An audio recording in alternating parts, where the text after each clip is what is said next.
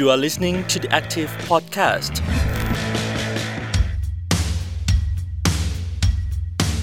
สวัสดีค่ะ ต้อนรับคุณผู้ฟังเข้าสู่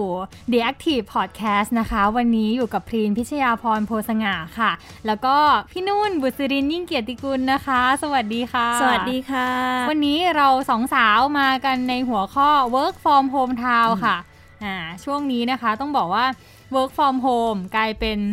เหมือนกับเป็นเทรนด์เนาะที่มาอีกแล้วนะคะ หลังจากที่ก่อนหน้านี้ปีที่แล้วก็มีนโยบายแบบนี้ออกมาบ่อยๆค่ะ แล้วก็รณรงค์ให้หลายบริษัท พนักงานหลายๆคนนั้น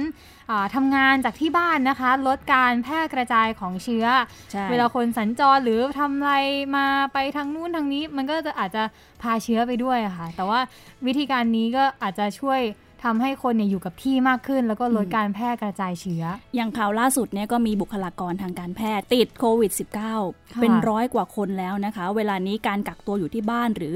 โจทย์ใหญ่ work from home town นี่แหละ ก็เลยเป็นเรื่องน่าสนใจอย่างมากเลยที่จะได้พูดคุยกันวันนี้นะคะค่ะอย่างนุ่นเองวันนี้เดี๋ยวก็จะมาแลกเปลี่ยนกับน้องพรีนนะคะ ให้ฟังว่าการกักตัวอยู่ที่บ้านการทำงานอยู่ที่บ้านมันยากไหมมันทำทำได้หรือเปล่าด้วยค่ะ ตอนแรกเนี่ยเบสิกของเราคือ work from home นะคะโฮมเฉยใช่โฮมเฉยๆแต่พอเราบอกว่าเป็น work from home town เนี่ยคือกลับไปทำงานที่บ้านเกิด แล้วค่ะ หมายถึงว่าอยู่จังหวัดอะไรกลับไปทำงานที่นู่น พูดถึงแบบนี้แล้วมันเป็นความยากง่ายยังไงอะคะ จริงๆ work from home town นี่มันก็ไม่ใช่แค่ช่วงโควิดเนอะก่อนหน้านี้เรามีความฝันว่าเออช่วงโควิดที่มันระบาดระลอกก่อน เราอาจจะมีโอกาสไหมที่ทำงานที่บ้านได้เลย โดยค่ะไม่ต้องที่มากระจายตัวหนาแน่นอยู่ในกรุงเทพมหานครเพราะรอบนี้เนี่ยก็มีการคิดเรื่องนี้จริงจังมากขึ้นว่า work from home town เนี่ยมันสามารถทำได้จริง ๆ หรือเปล่า หลาย ๆ จังหวัดก็จะมีมาตรการของตัวเองค่ะน้องพรีนในการที่จะทำ work from home ให้ต่อเนื่อง อย่างชุมพรที่พี่ไปอย่างเงี้ยก็จะมีแนวนโยบายของแต่ละภาคส่วนนะทั้งภาครัฐเอง เอกชนเองเนี่ยก็พยายามที่จะทำแนวทางออกมาให้เป็นระบบระเบียบตอนเนี้ยก็ยังอาจจะไม่ได้เห็นรูปร่างชัดเจน แต่ในฐานะตัวนักข่าวเองที่เดินทางจากกรุงเทพกลับไปชุมพรเนี่ยต้องบอกว่ามือถืออันเดียวเนี่ยค่ะก็ยังค่อนข้างยากนะ ที่ในการที่จะแบบลงไปทำงานจริง ๆ บางทีเราก็ต้องมี มาตรฐานในการทำงานเหมือนกัน เพื่อไม่ให้เราเนี่ยเป็นคนที่เสี่ยงซะเองในการค่ะที่จะไปเก็บข้อมูลหรือว่าไปลงพื้นที่เสี่ยงด้วยเหมือนกันนะคะค่ะคือต้องบอกว่าพี่นุ่นนะคะ ก็เป็นทั้งผู้ประกาศเนาะแล้วก็เป็นนักข่าวด้วยทำข่าวในพื้นที่ด้วย ช่วงสงกรานต์ก็ถือโอกาสกลับบ้านกลับจบ้านริงๆตอนแรกกลับไปพักผ่อนมใช่ถูก จริง ๆ คือลาพักร้อนเนี่ยแหละค่ะค่ะ ก็อยากจะรู้ว่ามาตรการในการที่จะป้องกันเนี่ยมันมีอะไรบ้าง คือที่ชุมพรต้องเล่าว่ามีทั้งมาตรการเชิงรุกเชิงรับค่ะน้องพีนค่ะอย่างพี่ลงไปที่ชุมพรปุ๊บเนี่ยไปด้วยเครื่องบิน พอเดินทางไปปุ๊บจะต้องสแกนถึง 2 ครั้งด้วยกันนะ สแกนอะไรคะพี่สแกน QR code ที่จะเข้าไปเช็คอิน ในสนามบินเนี่ยถึง 2 ครั้งด้มัวนยกันเป็นโปรแกรมเพื่อที่จะคัดกรองเบื้องต้น ใช่ไหมคัดกรองคะเบื้องต้น ก็พอเข้าไปในตัวเมืองแล้วเนี่ยนะคะ ไม่ใช่ว่าคัดกรองแค่สนามบินแล้วจบ เราต้องเข้ามากรอกรายละเอียด ลงในฐานข้อมูลของจังหวัดชุมพร เข้าไปในโปรแกรมเซฟอืมชุมพร ก็ผ่าน QR code เหมือนกัน แล้วก็พิมพ์ประวัตินะคะอ่าพิมพ์ข้อมูลของเราทั้งหมดลงไป แล้วระบบก็จะประมวลให้ค่ะว่าเราเสี่ยงมากเสี่ยงน้อยเสี่ยงยังไง อันนี้มีความสำคัญยังไง เพราะว่าสมมติพี่ไปตัวเองก็ไม่รู้ว่าตัวเองเสี่ยงต่ำเสี่ยงสูงนะ แต่พอเข้าระบบนี้นะคะ ก็จะประเมินได้ทันทีว่าเราเสี่ยงอยู่ในระดับไหน ถ้าเสี่ยงต่ำ ก็ไม่จำเป็นต้องกักตัวที่บ้าน 14 วันค่ะอาจจะออกไปไหนมาไหนได้ แต่ว่าต้องสังเกตอาการตัวเองอืมแต่ปัญหาของพี่คือค่ะพอกลับไปชุมพรปุ๊บเพิ่งรู้ค่ะว่าคนที่เคยคุยด้วยอ้าวในในออฟฟิศเรานี่แหละเป็นยังไงคะติดโควิดค่ะอ้าวอ้าวทีนี้เราอยู่เสียงไหนล่ะอืมอันนี้เริ่มไม่มั่นใจในตัวเองละค่ะแต่ว่าพี่ได้คุยกับคนที่ติดโควิด -19 เนี่ย ไม่เกิน 1 นาทีอ๋ออะก็มาดูอ๋อไม่เกิน 5 นาทีก็ยังอยู่ในกลุ่มเสี่ยงต่ำอยู่นะ คือเขามีช้อยให้เลือกด้วย คือค่ะอันนี้เราเป็นข้อมูลที่อืมเราเอาต้องหาอ่านอ่านเองว่า ในทางการแพทย์แล้วเขาระบุว่ามันเสี่ยงสูงต้องยังไงเสี่ยงต่ำต้องยังไงอย่างพี่เองเนี่ยก็ประเมินตัวเองว่าอืมก็ยังเสี่ยงต่ำอยู่ แต่เพื่อค่ะความมั่นใจก็ไปตรวจโควิด -19 ที่ชุมพรนั่นแหละค่ะอืมก็จะมีหลายรูปแบบให้เราเลือกได้ โรงพยาบาลรัฐ โรงพยาบาลเอกชน ที่นั่นเขาก็จะมีฮอตไลน์สายด่วนด้วยนะคะค่ะถ้าอยากตรวจโควิด -19 ก็มีหลายโรงพยาบาลให้เลือกด้วยค่ะตรวจก็ปรากฏว่ายืนยันว่าไม่ติดเชื้ออะอ่าสบายใจไปเปราะหนึงค่ะแต่ว่าอยากจะแชร์ประสบการณ์ตรงนี้ในช่วงที่เรารอผลตรวจ วันสองวันสามวันนี่เครียดนะคะค่ะ หลายคนน่าจะเผลุ้นชิญนะน่าจะเผชิญความรู้สึกเดียวกันคือแบบโอ๊ยตกลงฉันติดหรือไม่ติดค่ะตกลงฉันต้องทำตัวยังไงอืมไอ้ช่วงเวลาเนี้ยสำคัญค่ะเพราะว่าเราจะต้องกักตัวอยู่ที่บ้านอ่ามันก็เป็นอีกมาตรการหนึ่งที่ชุมพรมี คือค่ะมาตรการตรวจเชิงรุกอืมลงทะเบียนฐานข้อมูลใช่ไหมคะ รวมถึงมาตรการครัวเรือนด้วยค่ะเราอยู่ในบ้านเนี่ยไม่ใช่ว่าแบบ เปิดแมสคุยกันกินข้าวร่วมกันนะคะค่ะถ้าเราไม่รู้ค่ะ เขาก็เลยบอกว่าทุกคนที่อยู่ในครอบครัวเดียวกัน เวลาออกไปข้างนอกบ้านให้นึกเสมอว่าเราพกเชื้อมาแล้วอ่ากลับบ้านปุ๊บนะคะ แยกเลยค่ะค่ะ แยกห้องนอนอืมแยกการกินอาหารเขาเรียกว่าเหลื่อมเวลาการกินอาหารกันก็ได้ค่ะแล้วก็วิธีการก็คือใส่แมสคุยกันร้อยเปอร์เซ็นต์ค่ะอันเนี้ยเพราะว่ามันจะช่วยป้องกันได้มากเลยนะคะ เพราะว่าการเว้นระยะห่างที่เกิดขึ้นในบ้าน การทำความสะอาด เพื่อไม่ให้เชื้อมันเข้ามาในครอบครัว มันจะช่วยทำให้คนที่กลับจากพื้นที่เสี่ยงกลับจากค่ะกรุงเทพมหานคร หรือว่าลูกหลานเนี่ยอืมไปแพร่เชื้อให้คนที่แบบ อายุมากเนี่ยซึ่งเขาอาจจะเป็นกลุ่มเปราะบางในอนาคตค่ะอันนี้ก็เป็นเรื่องสำคัญมากที่อยากจะแชร์ว่าคนที่อยู่ในบ้านนี่แหละ ต้องกักตัวต้องแยกตัวกันเอง เพื่อที่จะทำให้การแพร่กระจายเชื้อเนี่ยมันน้อยที่สุดค่ะเพราะว่าเวลานี้หนักที่สุดก็คือบุคลากรทางการแพทย์ที่ก็เริ่มติดเชื้อ แล้วส่วนหนึ่งก็มาจากการรักษาค่ะผู้ป่วยโควิด -19 นั่นเองค่ะ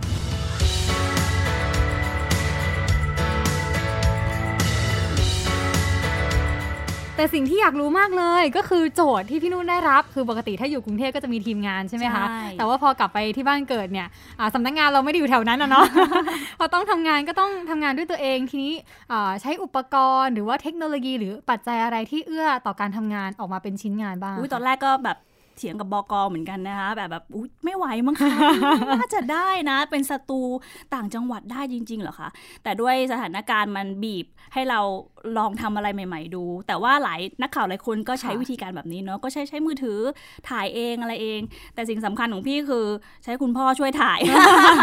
อันนี้เป็นเคล็ดลับที่ไม่ค่อยดีนัก แต่ว่าคนในครอบครัวก็อยู่ด้วยกันก็เลยค่ะให้เขาช่วยถ่ายให้ แต่ว่าบางอันเราก็ใช้วิธีการเก็บภาพเองอะไรอย่างเงี้ยค่ะอืมแต่ว่า คนดูเนี่ยเขาก็จะสนใจวิธีการเล่าแบบอ่าเรียลลิตี้เนาะค่ะเออเขาเข้าใจแหละอืมว่าอุปกรณ์เราอาจจะน้อยแต่ว่าการ work from home เนี่ยที่มันมีอุปกรณ์ไม่เยอะมันก็ค่ะคล่องตัวดี แต่ว่าอืมประเด็นสำคัญคือเราจะสื่อสารอะไรไปถึงคนที่ฟังคนที่ดูเรา ให้พี่นุ่นเล่าให้ฟังหน่อยว่า สมมุติงานชิ้นหนึ่งของพี่นุ่นเนี่ยค่ะ มันต้องใช้อุปกรณ์อะไรบ้าง พี่กลับบ้านไปเนี่ยปกติอยู่กรุงเทพเนี่ยจะมีทั้งคอมพิวเตอร์ที่ออฟฟิศใช่ไหมคะค่ะแล้วก็มี PC ที่คอนโด แล้วก็มี iPad แล้วก็มีมือถืออะมีทีมงานอีกไม่รู้กี่คนเยอะเลย แต่พอกลับบ้านปุ๊บ เราไม่ได้ตั้งใจไปทำงานไงเราไปค่ะเราไปกลับไปบ้านพักผ่อนอ่าก็มีแต่มือถือค่ะมีแต่ iPad อืมมีแค่นี้จริงค่ะๆแล้วก็ใช้มือถือเครื่องเดียวในการถ่ายค่ะส่วนบทที่จำหรือว่าการโชว์ภาพกราฟิกก็ใช้ iPad ช่วยอ่าแค่นี้เลยจริง ๆ ก็ออกมาเป็นภาพที่เรียกว่าก็มีคุณภาพนะคะอ่าอืมอะทีนี้ต้องมีอินเทอร์เน็ตด้วยใช่ไหมพี่นุ่น ต้องมีอินเทอร์เน็ตนี่อืมสำคัญเหมือนกัน แต่ว่าโชคดีอยู่บ้านเรามี Wi-Fi อ่าเอออันนี่ก็เป็นเรื่องหนึ่งแรงไหมที่อาจจะไม่ใช่ Wi-Fi ข้อแรงไหมจำกัดได้พอสมควรใช้ได้อยู่ค่ะอะอันนี้เอาเป็นถามความเห็นของพี่นุ่นอะถ้าวันนี้จะบอกเลยว่าเลเวลของการทำงานจาก work from hometown หรือว่าทำงานจากบ้านเกิดเนี่ยค่ะ ยากง่ายไหมยังไงหนึ่งถึงสิบให้กี่คะแนน จะว่ายากก็ยาก จะว่าง่ายก็ง่าย คิดให้ยากมันก็ยากอยู่ค่ะคิดให้ง่ายมันก็ทำได้นะคะค่ะพี่ว่าถ้าคนอื่นที่เตรียมตัวที่จะไป work from home town เนี่ยค่ะมีอุปกรณ์พร้อมนะคะอืมที่เรียกว่าอะไรมีความยืดหยุ่นในช่วงโควิดอะค่ะทีนี้อักอาจจะมีความง่ายขึ้นที่ค่ะจะลงไปทำข่าวอะไรด้วยอืมอะข้อจำกัดก็คือเป็นเรื่องอุปกรณ์ซะส่วนใหญ่ใช่ไหมคะการเดินทางด้วยอืมแล้วข้อดีล่ะคะ ทำงานที่บ้านเกิดเนี่ยมันมันดีกว่าทำงานในกรุมันงเทพรู้ยังไงจุดไงว่าเราต้องไปถ่ายจุดไหน เช่นแบบพี่จะไปเปิดหน้าอย่างเงี้ยค่ะค่ะก็จะรู้ว่าอ๋อสถานบันเทิงอยู่ตรงนี้อืมอ่าเรียกว่าคนในพื้นที่เออแหล่งข่าวก็ชัดเจนค่ะเราสามารถแบบสมมุติว่าถ้าเป็นที่อื่นเราอาจจะต้องใช้เวลาในการนัดแนะแหล่งข่าวบ้าง แต่ว่าพอเป็นบ้านเกิดปุ๊บเนี่ยอะเราจะรู้ สายที่ชัดเจนว่าเราจะต้องต่อใครยังไงค่ะแล้วมันก็จะง่ายขึ้น พออมเราบอกว่าเราคนชุมพรค่ะเออความเป็นคนกันเองขอสัมภาษณ์คุณหมอชุมพรอะง่ายค่ะและไม่ยากแหละคราวนี้อืมค่ะ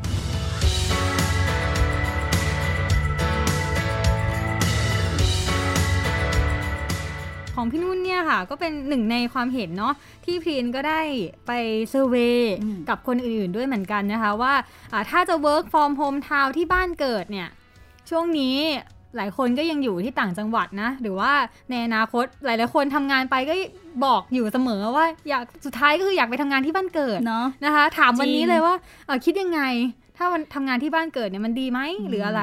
หลายคนก็เริ่มทำงานที่บ้านเกิดแล้วจริงๆนะคือคะตัดสินใจกลับไปทำที่บ้านเกิดเลใช่ยซึ่อางชีพอะไรส่วนใหญ่ถ้าจะบางคนลัเขาก็ปรับตัวตั้งแต่ปีที่แล้วด้วยนะคะอ๋อ แต่ว่าที่ทำได้เนี่ยอ่าอย่างเช่นอันนี้เห็นมาเนาะก็เป็นคนที่ทำงานผ่านออนไลน์อืมนะคะ หรือว่าเป็นกลุ่มงานไอที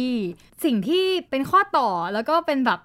ประโยชน์มาก ๆ ก็คือการที่ได้อยู่กับคนในครอบครัวอืมนะคะ ได้ได้อันนี้เป็นความฝันด้วยใช่เนอะเป็นความฝันของใครหลายคนที่แบบอยากจะอืมกลับไปดูแลคุณพ่อคุณแม่ที่บ้าน ตอนที่พี่จะกลับมากรุงเทพพี่ก็แอบคิดเหมือนกันแบบ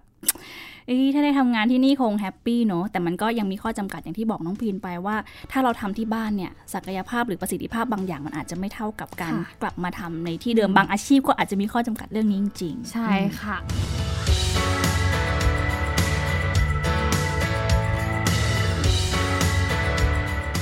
เดี๋ยวเราจะคุยกับผู้เชี่ยวชาญกันบ้างค่ะ วันนี้นะคะจะ พูดคุยกันนะคะ กับอาจารย์เกียรติอนันต์ล้วนแก้ว อาจารย์ประจำคณะเศรษฐศาสตร์ มหาวิทยาลัยธรรมศาสตร์ค่ะ สวัสดีค่ะอาจารย์เค สวัสดีค่ะอาจารย์เค สวัสดีครับอาจารย์ work from home เฉยๆ หรือว่า work from home ทาวด้วยคะอาจารย์ work from home เฉยๆ ครับที่โฮมทาวน์ตอนนี้ไม่มีใครอยู่ก็เลยกลับไปแล้วไม่มีของกินอ่าอาจารย์บ้านอยู่สงขลาใช่ไหมคะอาจารย์คะ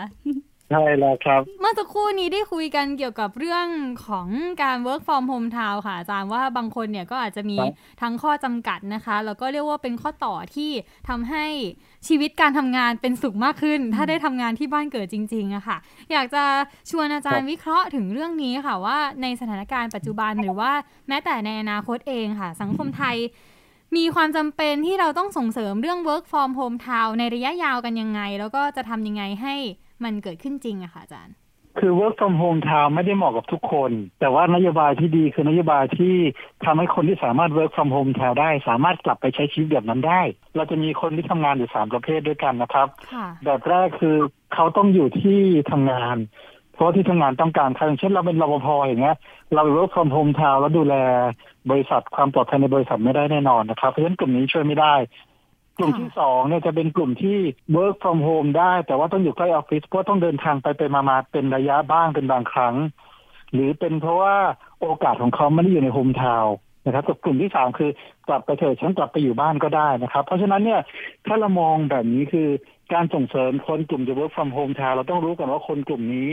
ลักษณะของเขาเป็นยังไงบ้างค่ะเขาอยู่ในอาชีพไหนบ้าง แล้วก็ที่สำคัญก็คือโฮมทาวของเขาเนี่ยพร้อมจะรองรับวิถีชีวิตการทำงานของเขาหรือเปล่า ค่ะ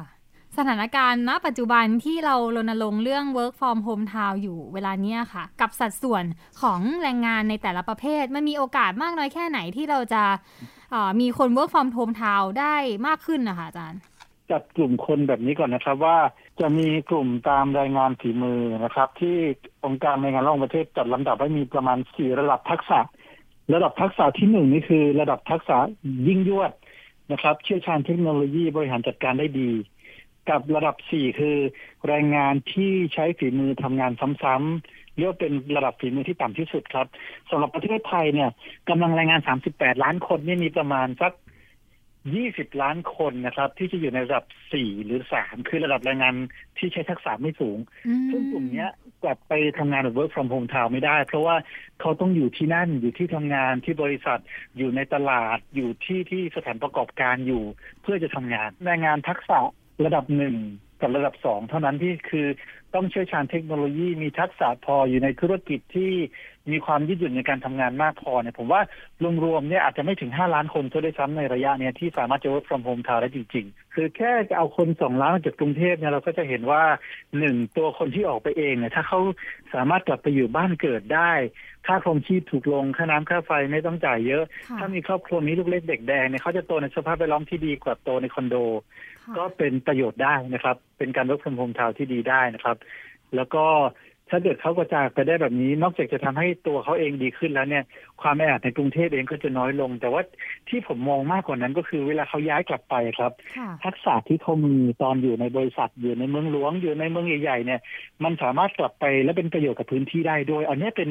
เป็นประโยชน์เพิ่มเติมที่ได้จากทักษะเรื่อง work from home town ค่ะนี่หนำซ้ำเวลาไปเนี่ยถ้าเกิดเขาทำงานได้ดีเงินเดือนเขาไม่ลด กำลังซื้อเขาตามฐานเงินในกรุงเทพแต่ย้ายกลับไปอยู่ต่างจังหวัดเนี่ยเขาเงินมันจะหมุนในพื้นที่มากขึ้นด้วยครับ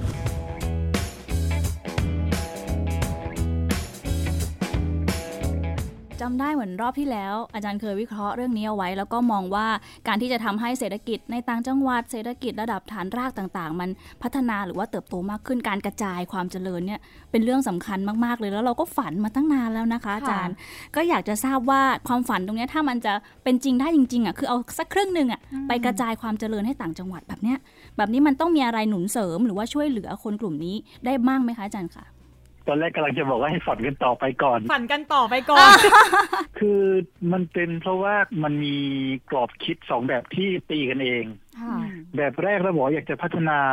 ทุกจังหวัดให้เจริญอย่างทั่วถึงอ่า พอเราคิดแบบนี้ปุ๊บมันเลยทำให้ทุกจังหวัดเนี่ยแข่งกันพัฒนาเอง พอแข่งกันพัฒนาเองปุ๊บเนี่ยจังหวัดใกล้ๆกันส่วนใหญ่เขาจะมี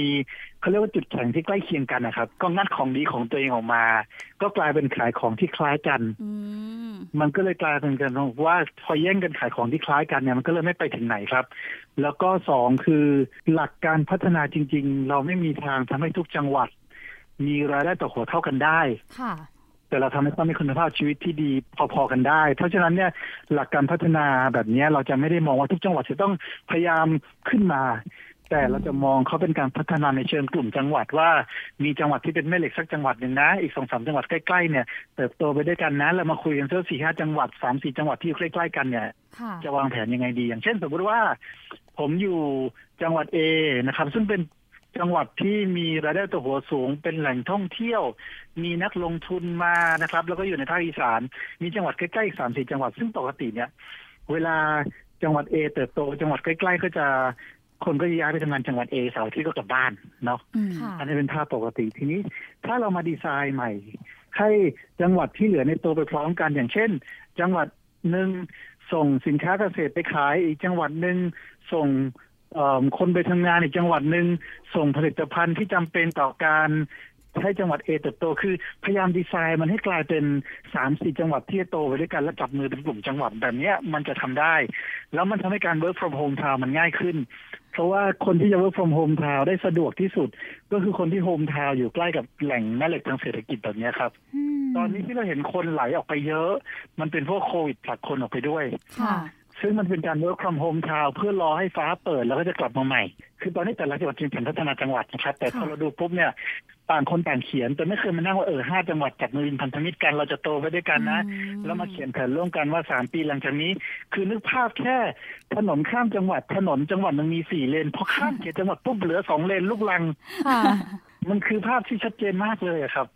นะครับ เพราะฉะนั้นในการโตเป็นกลุ่ม แล้วการโตเป็นกลุ่มแบบเนี้ยมันจะทำให้การลงทุนโครงสร้างพื้นฐาน มันไม่ต้องใช้งบมหาศาลแต่เป็นงบที่วางการลงทุนเชิงกลยุทธ์ถนนหลักไม่กี่สายที่ตัดผ่านทุกจังหวัดเพื่อให้การเดินทาง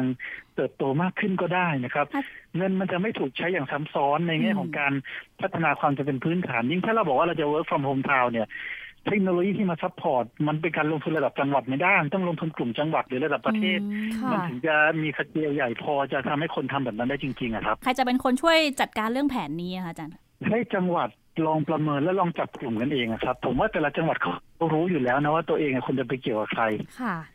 เปิดอิสระให้เขาไปเถอะนะครับอืมคือบางอย่างไม่ต้องใช้เชิงกายภาพที่ใกล้เคียงกันก็ได้นะ ไม่จะเป็นจังหวัดที่ติดกันอาจจะอยู่คนละภาคประเทศเลยก็ได้ แต่ว่าที่ผ่านมาเขาเขามีความเชื่อมโยงทางเศรษฐกิจกันอยู่แล้วมากพอแล้วเนี่ย จับมือเป็นพันธมิตรกลุ่มจังหวัดกันก็ได้ค่ะลองให้เขาดีไซน์ดูคือ เรารู้ว่าวิธีเนี้ยมันจะได้ผลหรือเปล่า แต่ไอ้ที่ทำมามันไม่ได้ผลแน่นอนแล้ว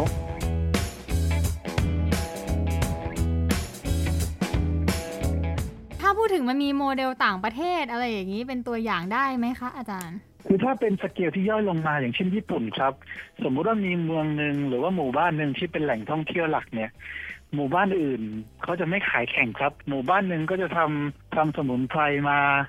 ทำของที่ระลึกมาทำคราฟมาแล้วมาขายในแหล่งเนี้ยครับ แทนที่จะต่างคนต่างแย่งกัน เหมือนกับบ้านเราที่เป็นกลยุทธ์เหมือนเมืองรองร้อยเมืองอย่างเงี้ยค่ะเขาทำเป็นพื้นที่เป็นฮอตโซนว่าคนไปที่นี่ปุ๊บเนี่ยจะดีไซน์พื้นที่นี้ให้คนที่อยู่ข้างๆหมู่บ้านอื่นเนี่ย สามารถจะเข้ามาได้ประโยชน์ได้มาทำกินตรงนี้ด้วยค่ะเราไม่เคยดีไซน์แบบนี้ครับพอเมืองไหนโตปุ๊บลองนึกภาพว่าเชียงใหม่โตมาตั้งนานแล้วอืมแต่แม่ห้องสอนเชียงรายพะเยาน่านอะไรที่เขาควรจะ นักท่องเที่ยวคนจะไหลไป แล้วก็การเติบโตมันควรจะคู่กันไป มันกลับไม่ได้โตแบบนั้น เราเห็นความเหลื่อมล้ำเชิงกายภาพของพื้นที่ เนื่องจากเราไม่ได้คิดแบบจับมือกัน แล้วก็ รวยก็รวยไปด้วยกันโตก็ค่ะโตไปด้วยกันเราไม่เคยคิดถึงกลไกการกระจายในเชิงพื้นที่แบบเนี้ยเอคอรับจริงเนาะจังหวัดค่ะที่เป็นทางผ่านก็จะเป็นทางผ่านอยู่งั้นอืมผ่านเป็นไปเลยเมืองรองอยู่งั้นค่ะไม่ค่อยมีใครไปเที่ยวจริงค่ะ หากมีการจัดกลุ่มจังหวัดแบบนี้อะค่ะ มันควรจะมีการจัดกลุ่มประเภทของตลาดงานด้วยไหมคะ อย่างเช่นว่า จะต้องเป็นดิจิตอลอย่างเดียวหรือเปล่าที่จะสามารถเรียกว่า anywhere ได้ หรือว่าเป็นแบบพื้นบ้าน o t o p local อย่างเงี้ยค่ะอาจารย์ ถ้าเรามองเทคโนโลยีในฐานะของแขนขาๆอืมและปัญญาของเรานะ มันสามารถทำงานแทนเราได้ในทุกอุตสาหกรรมค่ะครับเพียงแต่ว่าที่ผ่านมาคือเราไปมองว่าเทคโนโลยีดิจิตอลเนี่ยมันสำหรับสาย ICT หรือสายไฮเทคแต่ความจริงคือเราสามารถจะใช้เทคโนโลยีเพื่อเป็น smart farmer ที่ใช้โดรนกับกล้อง แล้วทำฟาร์มอยู่จังหวัดหนึ่งหรือตัวเราอยู่จังหวัดหนึ่งแล้วนานแวะไปทีนึงก็ได้ มันต้องปรับ mindset กันใหม่ก่อนว่า มันคือแขนขาและปัญญาของทุกคน บางคนไม่ได้ต้องการอะไรมากกว่ารายกลุ่มเลยนะค่ะอ๋อแชร์ขายของอืมโปรโมทค่ะใช่แค่ขายของรายกลุ่มเนี่ยคือ ทางใต้ที่มีปลา หมู่บ้านทางภาคตะวันออกที่มีผักค่ะแล้วก็ผลไม้ที่เก็บไว้ได้นาน ไม่ได้ขายของกันนะเขาก็ส่งของแลกกันไปแลกกันมาค่ะคล้ายๆข้าวแลกปลาอย่างเงี้ยอืค่ะมใช่ใช่ประมาณนั้นใช่ใช่เลยประมาณนั้นแหละครับ เพราะฉะนั้นเนี่ยคคือเราเราวาดภาพว่าโลกข้างหน้าที่เทคโนโลยีมันต้องซับซ้อนแต่ความจริงคือเราสามารถจะสร้างเทคโนโลยีระดับ ธรรมดาได้คืออมแค่กลุ่มซื้อหวยแล้วมีไลน์กลุ่มก็ซื้อหวยกันระเบิดอยู่แล้วอ่าค่ะเหมือนเอาเทคโนโลยีมาปรับง่ายๆเลยใช้กับอาชีพของตัวเอง แล้วแต่เลยจะปรับยังไงถูกต้องครับให้ยืดหยุ่นมากที่สุถูดกต้องครับอืมคือค่ะมันไม่จำเป็นต้องไฮเทคทุกอย่าง แต่ว่าปรับให้ถูกก็พอ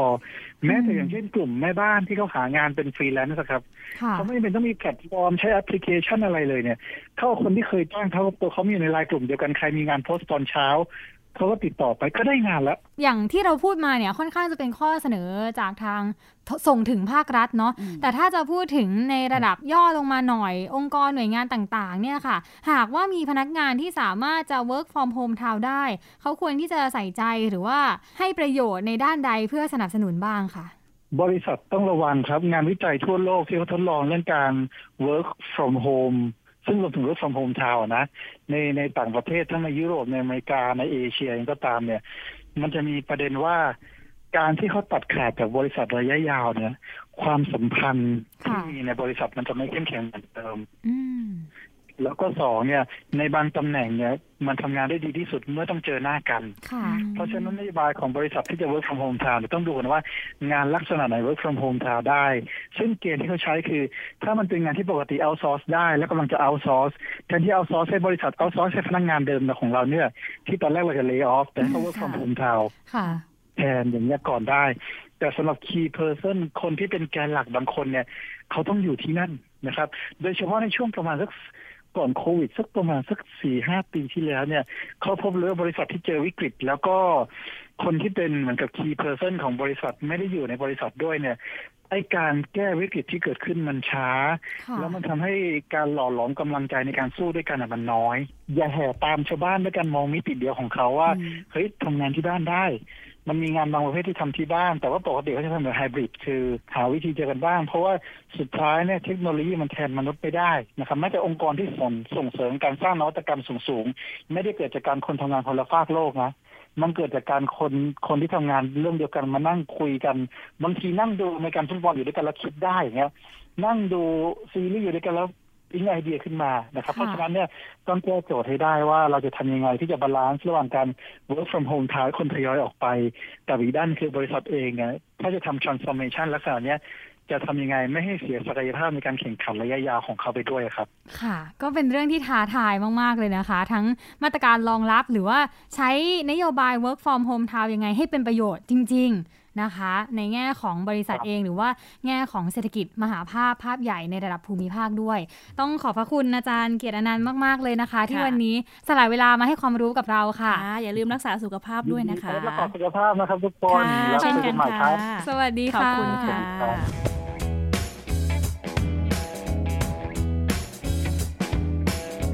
ก่อนหน้านี้เราก็พูดถึง work from home ไปแล้วเนาะว่าเป็นหนึ่งในวิถี new normal พอมาเรื่อง work from home ทาวก็มีมิติที่ซับซ้อนมากขึ้นไปอีกนะคะ ในแง่หนึ่งเนี่ยใครๆก็บอกว่าน่าจะเป็นข้อดีสำหรับถ้าเกิดทำงานที่บ้านเกิดได้ก็ไม่ต้องเกิดการอพยพ ทั้งเรื่องของผู้คนแล้วก็เศรษฐกิจด้วย เพราะว่าตอนนี้อะไรก็กลายเป็นมากระจุกกันอยู่ที่กรุงเทพนะคะถูกต้องแต่อย่างที่อาจารย์เคบอกค่ะว่ามันก็มีความท้าทายอีกในเรื่องว่าเออแล้วกลับไปแล้วแล้วจะทำงานอย่างไรได้ไหมนะคะก็ต้องแบ่งกลุ่มให้ชัดเจนว่ากลุ่มไหนกลับได้ กลุ่มไหนยังต้องอยู่ที่กรุงเทพอยู่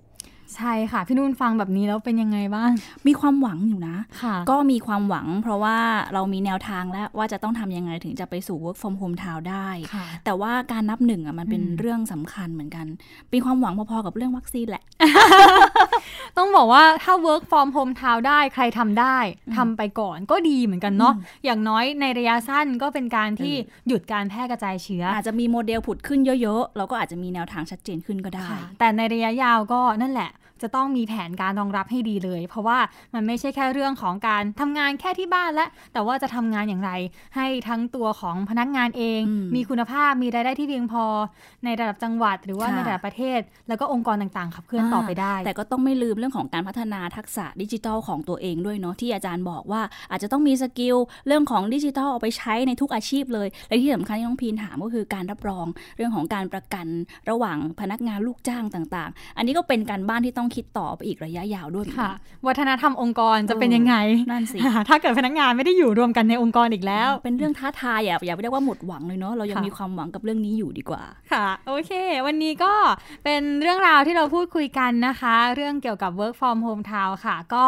เราสองคนคงจะต้องล่ำลากันไปทั้งนี้นะคะอ่าแล้วก็ถ้าหากว่าคุณผู้ฟังมีความคิดเห็นเพิ่มเติมนะคะ อยากจะมาแลกเปลี่ยนกันก็สามารถคอมเมนต์แล้วก็อย่าลืมแชร์พอดแคสต์เรื่องนี้ไปด้วยค่ะค่ะสำหรับวันนี้ต้องลาไป